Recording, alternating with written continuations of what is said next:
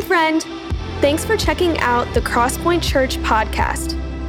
It's our hope that these messages will grow and thrive in your relationship with Christ. You can find more like this at thecrosspoint.com.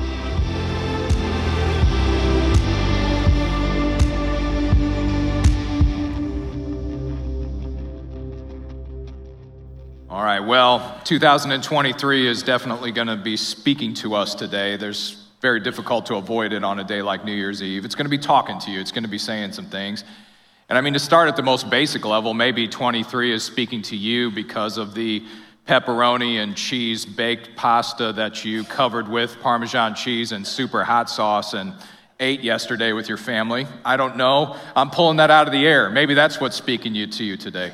Maybe you wash that down with two of your wife's peanut butter and chocolate cookies, and then a third one when you didn't think anybody was watching. And so now you're being spoken to about some of the things that you've done. But maybe in another way, you're looking back through this past year in 23 and it's speaking to you. It's saying, wow, this was a good year. We put some good things down. Some good things happened, some things we didn't think would happen. And it's kind of speaking joy and peace to you. And you think, all right, you know, this year moved me forward. Also, maybe 23 is speaking to you and you're saying, I am so glad this one's done. Maybe instead of watching the ball drop, you'd like to take it and throw it down. Because this year was just tough you survived it. You put one foot in front of the other, and things happened that you didn't think were going to, and, and one disappointment followed on another, and it's speaking to you. There also might be a third group today, in fact, I'm sure there is, where you're wondering, what am I talking about? It actually kind of comes as a surprise to you that it's New Year's Eve, and if it doesn't change the price of coffee and what you're having for lunch tomorrow, it doesn't really mean that much to you. And there's something to that. I, I can kind of say amen to that, and we'll address that a little bit. But one way or another, 23 is speaking to us. And in the same way, 24 is speaking to us. You might be on my team. When I think about a new year, I kind of hand wave, like, yeah, but still, you know, I bet a lot of things will be just the way they always are. Um, yeah, New Year's, but yeah, I'm still just about the same person I used to be. But maybe some of you are really into it. 24 pumps you up. You're like, man, a new year that I could either make happen or ruin. And one way or another, it's speaking to you. But then there is that third group that you say, you know, it is what it is. Tomorrow's Monday morning. That's all I can say. And I think you might have some wisdom to share with us this morning. And that, yeah, we can get hyped, but after all, we are the ones who said it's New Year's, right? I mean, God didn't speak from heaven and say, now a new year begins. We're the ones putting that framework on it, and it's okay. I believe in it. I'm into it. I'll be up. Man, I might even stay up till 10 p.m. tonight. But God did not tell us that it's New Year's. He's not the one that rolls that dial. I think He hears us. I think He's willing to work with our little traditions, but it's not Him speaking it. I think some of you who go, maybe tomorrow's just another day, you're kind of seeing something that man made traditions and man made days are thin. They may have a lot of effect in our lives, but it's not God. It doesn't have to do anything to you. What I would love to clear uh, out our series on Do You Hear What I Hear with today is that when God speaks, it makes a difference. Not only does it make and can it make a positive difference in our lives, but what I, would like to go a little deeper than that and say that when God speaks, whether we like it or not, whether we change or not, whether we believe it or not, whether we drown it out or not, when God speaks, no one is left the same.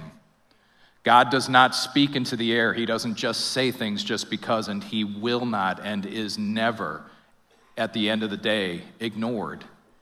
So that we've hoped that what we've said throughout this series of Do You Hear What I Hear? We hope that it's laced with grace and comes with love and kind of presents this picture of our modern world as a distracting swell of noise. And we've hoped as pastors and as your friends here at Crosspoint to say, can we cut through all that? Could we try to pay attention to what God is saying? But would love to end the series by saying that whether it's been heard or not, Jesus Christ, the Son of the living God, does divide history into two.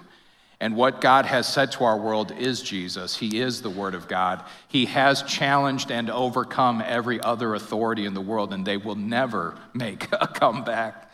And every bad thing, including death, has been defeated by this word that God has spoken, so that when people die, it won't be so that they just lay in the ground forever. It will be because when they open their eyes again, they will be looking at God. God has spoken in Jesus Christ, which means that those who follow him will never be separated from him and will never be separated from each other. These things are real, even when lesser things speak so powerfully in our lives. We can ignore or try to drown it out, but it will not change the fact that it's true. We're going to be in Hebrews chapter 4 today. I want you to turn there. Our real text will be 14 through 16, okay, in Hebrews chapter 4. But before we get there, I just want to read again the warning at chapter 1. Um, I'm sorry, verse 1. So let's, we'll be in Hebrews chapter 4, but I want to read this warning that starts in verse 1. I forgot my Bible at home. What kind of a pastor am I? I'm using my phone. What am I going to do if Aunt Mary calls me while I'm up here preaching? I might have to take a second.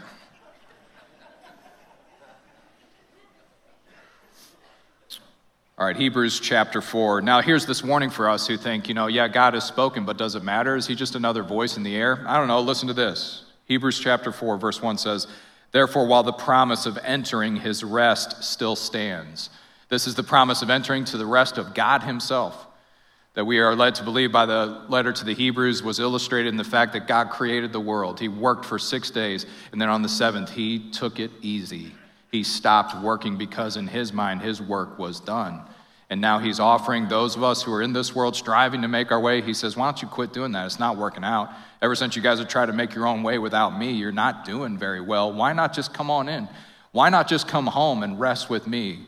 The letter to the Hebrews was telling them, and it speaks to us now. We know this because Jesus has not returned. So, as long as we're waiting for him, we know that the opportunity to enter into the rest of God still stands. And it says, while that's true, while this promise of entering this rest still stands, let us fear. Let's take care. Let's look. Let's be concerned. Let's be intentional. Let's be sober minded. Let's be awake. Let's think about it. Lest any of you should seem to have failed to reach it. It's possible to have God's word of rest leave you out because you decided. You decided. It didn't sneak up on you. It des- you decided that it wasn't for you, and you continually put him out. Be careful. For good news came to us just as to them. In chapter 3, he's talking about the people of Israel, that God spoke rest to all of them too, but some of them, the Bible says, some of them, and your Old Testament tells the whole story, some of them decided that they didn't believe it. They heard it, but they didn't find a place for it in their lives. And nonetheless, it found a place in their lives, and they were excluded from God's rest, and the same could happen to us. For good news came to us just as to them, but the message they heard did not benefit them because they were not united by faith with those who listened. And so we have done this series on Do You Hear What I Hear? because we're hoping that you would hear what God is trying to say through a baby in a manger. Amen. But we want to end today with confidence in God saying, whether you've heard it or not, you need to hear it combined with faith. Anyone who has ever been employed anywhere knows that you can hear instructions. And as Pastor Sean was sharing with us in his last message, you can hear, but you can hear without listening. Amen. You can hear without combining it with faith. If you don't think so, I want you to think about the difference between seeing a speed limit sign out on 270, both with and without a highway patrol car in your rearview mirror. How does it feel when there's no car in the rearview mirror? It feels like a gentle, well meant if I wasn't in a hurry, maybe this would be a good idea. Suggestion from the good folks who love you at IDOT and MoDOT. Good for them. But whenever there's the highway patrol, the rearview mirror, it sounds like something you ought to do. It sounds like an urgent thing you ought to do. As a matter of fact, most of us choose to go five under as your guilty conscience plays itself out in that foot on the brake. So, you can hear something, but if it isn't combined with faith, if it isn't combined with trust, then you're not really hearing what's being said. And the importance of the message makes this even more and more vital. To hear a joke without faith means nothing, but to hear the living God speaking his own peace to you who were his enemies, and to decide not to hear him, to decide to drown him out, to decide to put him off till next year, not a good idea. It's vital we should be careful. We should fear lest we don't hear him and enter into his rest. And so, with that warning, I would love to listen to these final and profound words of Hebrews chapter 4 together and then look at them in two ways and see if we can apply them. Think we can do that together? Anybody else have baked uh, pasta this holiday? You don't have to raise your hand. I'll know by the look on your face. Yeah. Yes, sir. Okay. All right. Well, if I can make it, you can make it. So we read now these words in Hebrews chapter 4, starting in verse 14. It says this Since then we have a great high priest who has passed through the heavens. This is the continuing talk about Jesus Christ our Lord. He's being called here our great high priest. He passed through the heavens. What does that mean? It means that he died, he was buried, he rose again, and under his own power ascended to heaven. Now, I don't know about you, but if I could go to heaven, I would. You know what I'm saying? I would. I can't. I, I, can't reach it. I don't have the power. And a lot of us say that as though it's some kind of a mark against Christianity. Where's heaven? I don't see it. I can't get in there. Right. You can't. You're not worthy. You need help. You need someone to take you there. Jesus was making a point that when before his disciples, he ascended under his own power into heaven. We go, man, I've never seen anything like that. Of course you haven't. Wouldn't you be a little suspicious if people are ascending to heaven left and right all around you? Heaven's not some place you just roll in because you're feeling it today. It is the kingdom of Almighty God. He lives there. He dwells in unapproachable light. He's a holy person. He's the creator and uncreated being who made everything there is by the word of his power. Of course, you don't just sidle on in there because you're feeling like it. So it says well, we have a high priest that ascended into heaven, that's passed through the heavens. He's not just putting out flowery words about Jesus. He's saying, This is the man who was one of us, who bled like one of us, who died like one of us, who sweated and didn't want to be persecuted and loved his friends and felt lonely when he was alone. This one passed through the heavens. Oh, it's time to look up. It's time to pay attention to what this guy has to say for our lives. He's our high priest and he's passed through the heavens. Jesus, the Son of God. Since we have this guy, since he is one of ours, since he's our great high priest, since he bridges the gap between us and God, then because of that, we should hold fast to our confession. What confession? That we believe in God, that God is our King, our Father, that we've been saved, that we are a people in a kingdom, that our citizenship is not here, it's in heaven. We need to hold fast to our confession. Our confession that sin does not satisfy, that though it calls to you and has pleasures for now, it lets you down and it's not good enough and it's not what human beings were made for. We need to hold fast to our confession. That even though we're awash in a sea of information along the World Wide Web, we say that the Word of God is the Bible. It's a part of our confession. Do you understand? We need to hold fast to it because it's not just one other thing that's being said these days, it's the thing. It's our confession and it comes to us through Jesus Christ, the Son of God, who ascended under his own power power into heaven. Because we can rely on him, because he ever lives to make intercession for those who need him, we need to hold fast to that confession. For we do not have a high priest who is unable to sympathize with our weaknesses, but one who in every respect has been tempted as we are, yet without sin. This is the first part. I said I wanted to look at it in two ways. This is the first one. What a profound thing to say about God. So, as long as we're talking about hearing, I wonder if in these words, let us hold fast to our confession, since we have a great high priest and one who was in every way tempted as we are, yet without sin. I think there's a great temptation or a risk, I might call it, for us as Christians to hear this and not realize what a profound thing that is to say about God, that He was tempted in every way as you are. What I'm asking today is do you hear the comfort in these words? There's great comfort in these words. This is not something that God had to do. This is not something he had to say about himself. And sometimes when it's in biblical language, I think that we don't hear it as powerfully as those who heard it first may have. So in other words, we hear, well, we have a great high priest. Well, I don't I don't have one of those. I'm not sure what that is. I'm not I don't know if I even have a priest, let alone a high one. And uh, he was tempted in every way as I am, yet without sin. It sounds good. I like the sound of it, but I wonder what it like actually means. Well, let me try to put it in a few modern ways, and so that maybe it might grab us again like it should. The comfort that is in these words. It's like this: what you have, Jesus is not afraid it's going to get off on him. You know what's wrong with you? That moral sickness that the way Romans puts it, and Paul says, every time I go to do something good, evil is right there with me. That sometimes I want to do things that are good, but instead I do things that I hate. And even when I do things that are good, alongside comes evil, always there, always at hand. When I try to do what I need to do, I leave things undone. There's something wrong with me. And whenever there's something wrong with you and it's deeply wrong with you and it's been wrong with you for a long time, it makes you afraid when people reach out to you in love and kindness and peace because you're afraid that what you have might put them off. They might be afraid of getting it on them. And isn't that the human condition? I'll admit it. Whenever someone is really suffering for a long time, like going to visit people in the hospital can be very difficult because you go in and you're like, man, it's hard to be around death and sickness. It's hard to be in there. It's dark in there, and sometimes you feel like it's going to dim your light. Man, it's hard to go see people in a nursing home. I don't know if I have any friends here who have gone to visit their loved ones in a nursing home. It's hard, not because you don't love the one you're going to see, it's hard because those are hard places. And it's so heavy and it's really hard to be in there. Well, Jesus loves to come and see you. He's not afraid that what you have will get off on him. Another reason we stay away from people that are good in our lives is always out of the fear that we don't want to disappoint them or let them down.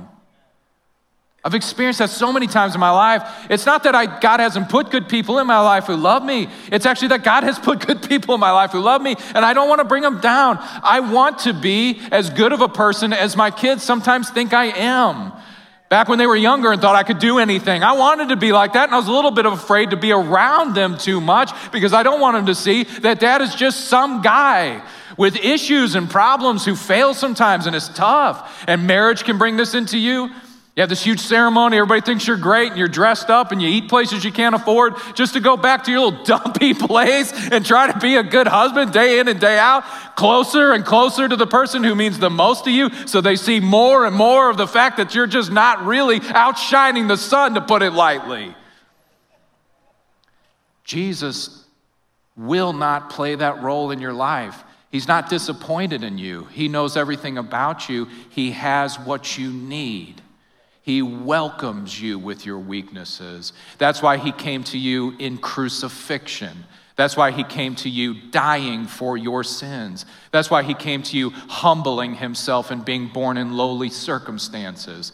He wants you to know that you will never let him down, that in fact he searched for humanity's greatest weakness and was born into that and took care of it because he is a high priest that has been tempted in every way just as you are, yet without sin. He welcomes you. He's not afraid of you. He's not embarrassed of you. And if he was out eating, he would want for you to join him at his table and he would tell everybody that you were with him. What's even better about this? Is that Jesus does this because he wants to present you to the Father. Again, to attack that idea that we were after in our Good Father series is to say that God is not sitting up there like, let Jesus deal with him. He's my garbage man. He does what other people don't want to do so that I don't have to look at it. That is blasphemous and not what the Bible says. Jesus describes himself as a high priest, which means it was his calling to bring people to God that Jesus is not ashamed of you because the Father's not ashamed of you. Jesus is God. He is the face of God, and He was the Father reaching out to you. So there is no part of God that's ashamed of you or doesn't want to be around you. And so there, are, there is great comfort in these words. And if we don't hear it, we'll always stay away from Him. And the longer we stay away from Him, the more, the worse we will become. We need to be around God. There's great comfort in these words. Now, there are a lot of us in our culture, and this is my experience too, and then my experience also in the time that I've been a pastor, is that these words can be hard to accept that Jesus loves us the way we are, that he'll come to you, that he's not ashamed of you. They can be kind of hard, but I would say that really in our cultures, at least as long as I've been alive, this is the part of the gospel that's a little easier for us to accept than the part I'm about ready to get to. So, in other words, there is a lot of deep shame in our culture and fear, and maybe God doesn't love me and doesn't want to be around me. Amen. And these verses do speak to that. No, Jesus was tempted in every way as you are. He gets it. He was there. He's been there. He understands. Say, okay, that isn't why I don't hear God. I understand that. I believe that we're okay that, with that, but there's also a challenge in these verses, isn't there? There's comfort. That was part one. He's a high priest. He's here for us. He's never going to be disappointed or put off or embarrassed by you. But there's also a challenge in these verses. Let's read it again. Since then, we have a great high priest who has passed through the heavens, Jesus, the Son of God. Here's the first challenge let us hold fast our confession. We need, we are supposed to be faithful to God. You guys with me? We are meant to be loyal, to stick with God. And He knew we would fail Him, and that's why there's comfort in these verses, but we are meant to get back up. Does that make sense? Sometimes the Jesus loves me no matter what I do thing can ring a little hollow with us because inside our hearts there is a great desire to be loved, to be accepted and forgiven. Amen. But there is a much more neglected part of our hearts that wants to be strengthened, that wants to stand up that wants to be able to look ourselves in the mirror, that wants to be loyal, that wants to have been one of the disciples that didn't leave when Jesus was arrested. That even if we did, like Peter, deny him three times, there's something in our hearts that wants to say, if he came back to me, I would tell him I was sorry. And when he told me that I was restored, that I could feed his sheep, I would be happy. I want to do it. I want to work for him. I may have heard his call and I may have ignored him. I may even have denied him in public. But if he came and he gave me another chance, I want to take that chance. I want to be a Christian. I want to follow God. I may not be proud of my prayer life, but I want to pray.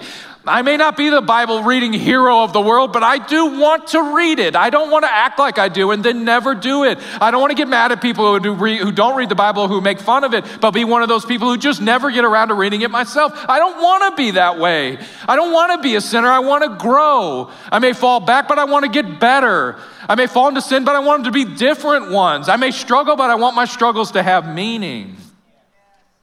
Let us hold fast our confession, for we do not have a high priest who is unable to sympathize with our weaknesses, but one who in every respect has been tempted as we are, yet without sin. Let us then with confidence draw near to the throne of grace. What are we supposed to draw near to? Look at how comfort and challenge are combined right here. Where do we draw close to? A throne of grace. Where there's a throne, there's a king. Where there's a king, there's authority. Jesus is trying to lead you towards a throne. You know what I'm saying? A lot of times I wonder, is he, what is he, is he just leading me towards a hug? Is Jesus just leading me towards a, a hug that lasts for all of eternity? Well, he's going with his arm around you. He went into the suffering first. You are forgiven. He does love you, but Jesus does mean to lead you towards the king of the universe. Jesus does lead to mean to lead us away from disobedience and towards obeying God. There is an authority in this world, and as we covered at the beginning, God has spoken to this world, and whether the world believes him or not, the world has changed. If you look around our culture now and you think, I don't think a lot of the people, I don't think most of the people who are in charge have any idea what they're doing. And I don't think that the solutions that they're coming up with that are going to heal our land are going to work. I just don't think they're going to. I would like to confirm that for you today. Our Bible teaches us that there is one King of Kings and one Lord of Lords, and He is in charge. And we are being challenged to leave behind lesser things and come to that throne. And that's why we read and say, man, I don't know if I belong there. I don't know if I can come before it. And that's why it's called a throne of grace. One of my favorite stories about Jesus that combines both of these things is he's been crucified. Disciples don't know what to think. And Jesus was real unpopular by the time they put him to death. And so the, his followers have themselves all, you guys remember this? Locked in an upper room. So they go in there, they lock the door. Jesus appears in their midst. First of all, you got to love that. I love the challenge of that. It's like the parent. Any other parents in the room, you got the little, it looks like an Allen wrench. So, like if your 13 year old goes, I hate you, and storms upstairs and locks the door, and you just get the Allen wrench, you know, just open the door. Well, I don't hate you. Let's talk, you know. Jesus has got the Allen wrench to the universe, you know? So they lock the door, they're afraid, they don't know what to do, and he appears in their midst. And this is one of those times where it's obvious and good that I'm not God. Because if I was and I appeared in their midst, I would have enjoyed it first. You know, I would have been three inches above the ground and glowing. I'd have been like, though you try to lock me out, you never will. Instead, Jesus just appears among them as if it was just any other Monday afternoon and says, quote, do not be afraid. Don't you love both of those? You will never lock any door that I cannot get through. Ooh. Ooh. But don't be afraid. you cannot ask for more than that. And what does he tell them when he comes in their midst? He didn't say, guys, look, I just want, I'm, I'm here to dry the tears of your eyes. No, he said, don't be afraid, but he also said, what are you doing in here?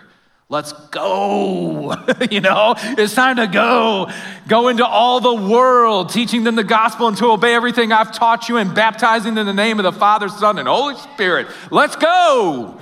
And when the Holy Spirit fell on them at the day of Pentecost, was there comfort? You betcha. They were speaking out the great things of God to the point that people thought they were liquored up.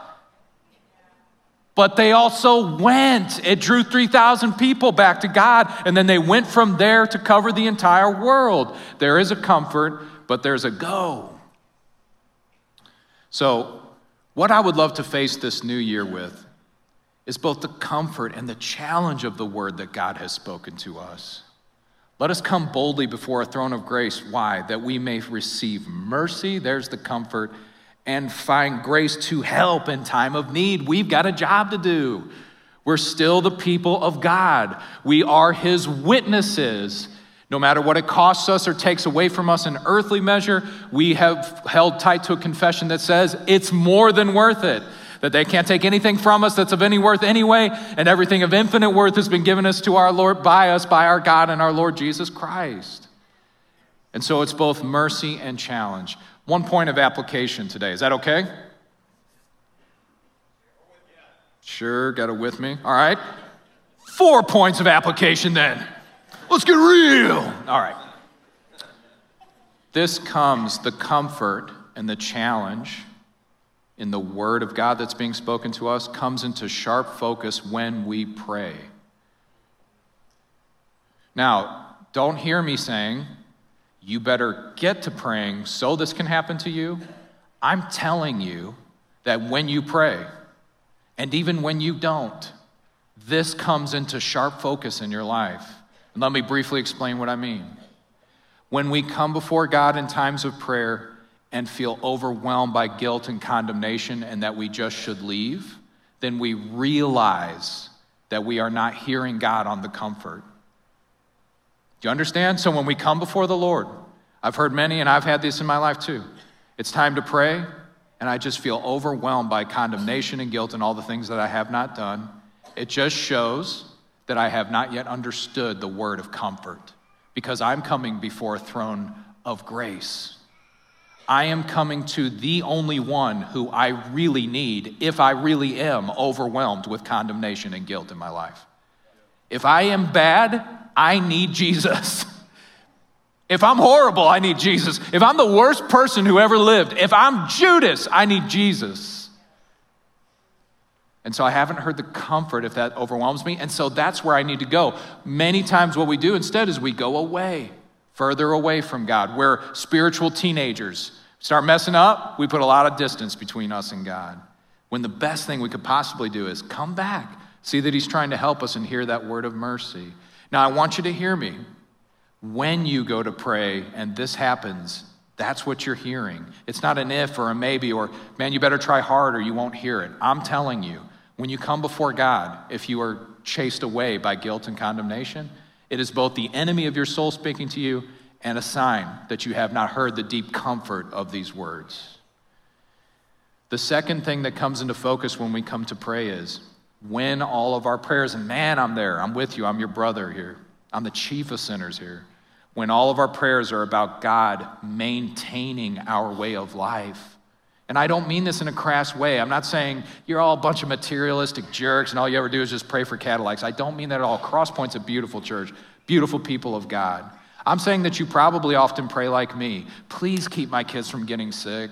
Please help my wife. Please keep my family together. Please help me at work. There's nothing wrong with this. But when it is the only notes we know, then we're forgetting the challenge that is coming to us in the Word of God. We have work to do. This is a throne of grace. The prayer that Jesus taught his disciples has a place for asking for our daily bread. But then it has things like, we forgive those who have sinned against us.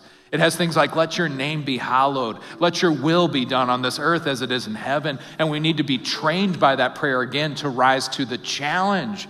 Or else you'll do what I have often done, like when they train horses and they put that rope and it ties them to the middle and then they just run them around that ring. You guys have seen this? Probably like me, you saw it in a movie, not in real life. And they just run around this ring. Some of us get the feeling that we're running around the ring spiritually that we just keep sinning, seeing that we kind of messed up, asking for forgiveness, feeling forgive, and then going back around again. Just know that Jesus wants to untie you from that, get on his own horse, and ride out with you into some better things, worse than you do. worse than you do. He's more interested in doing something else with you. He just needs us to get involved in his work. Yes, small group. Yes, life group. Yes, recovery group. Yes, witnessing at work.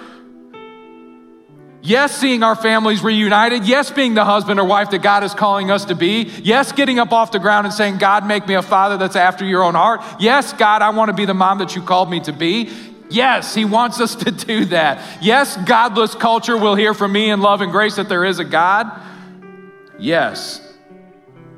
And so, what I'm asking Crosspoint and what I would love to see as this next year finds us as a church, not you alone, always alone, no, all of us together I would love it if, in our own private time and as we come together as a church, that God would find us hearing His comfort and His challenge in deep focus in times of prayer. Deep focus in times of prayer. And who knows what God will do with this place in another year? Isn't that kind of exciting? Even for those of you who are New Year's Grinches? Sounds kind of exciting for 2024. Amen? All right. Okay, well, let's try it. You want to practice together? Okay, stand up. We'll pray. And this is the last thing that's going to happen, then you get to leave. So you got to be excited about that too, in a certain way.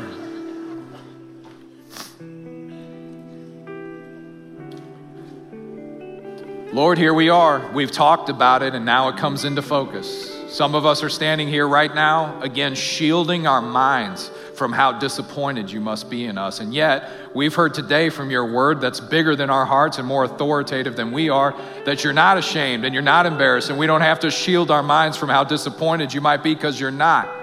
And I thank you for it. And I pray for any friend right now who's standing before you right now at that throne of grace in prayer, still down, still being pulled down by condemnation and fear. I pray that you would rescue us right now by the power of your Holy Spirit that you would change our minds and help us to see that's a pattern we set up and that the devil loves. And I pray that you'd help us to begin to move towards that comfort that's in your word. And now, Lord, we stand before you as your sons and daughters, but by your word, we also stand before you as your soldiers. You called us to be good soldiers of the faith and not to get tangled up in civilian affairs to the point where it makes us derelict in our duty. And so I join as the chief of sinners with the rest of my friends here who want to join me and say, I'd like to re up. I'd like to extend my contract with you. I'd like to be your soldier. I'd like to put on that armor. I'd like to take up that sword again and get back to my duty that you called me to. And I hope that any of my friends here are willing will join me. Not so we can prove how spiritually cool we are, but so that we can follow in your footsteps and see your grace and your power played out in our lives. And we thank you for that. As Crosspoint Church in 2024, we receive that challenge that you're giving to us to come your way and be your witnesses. And we thank you for it in Jesus' name. Amen. Thanks again for joining us. You can check out thecrosspoint.com for more resources like this.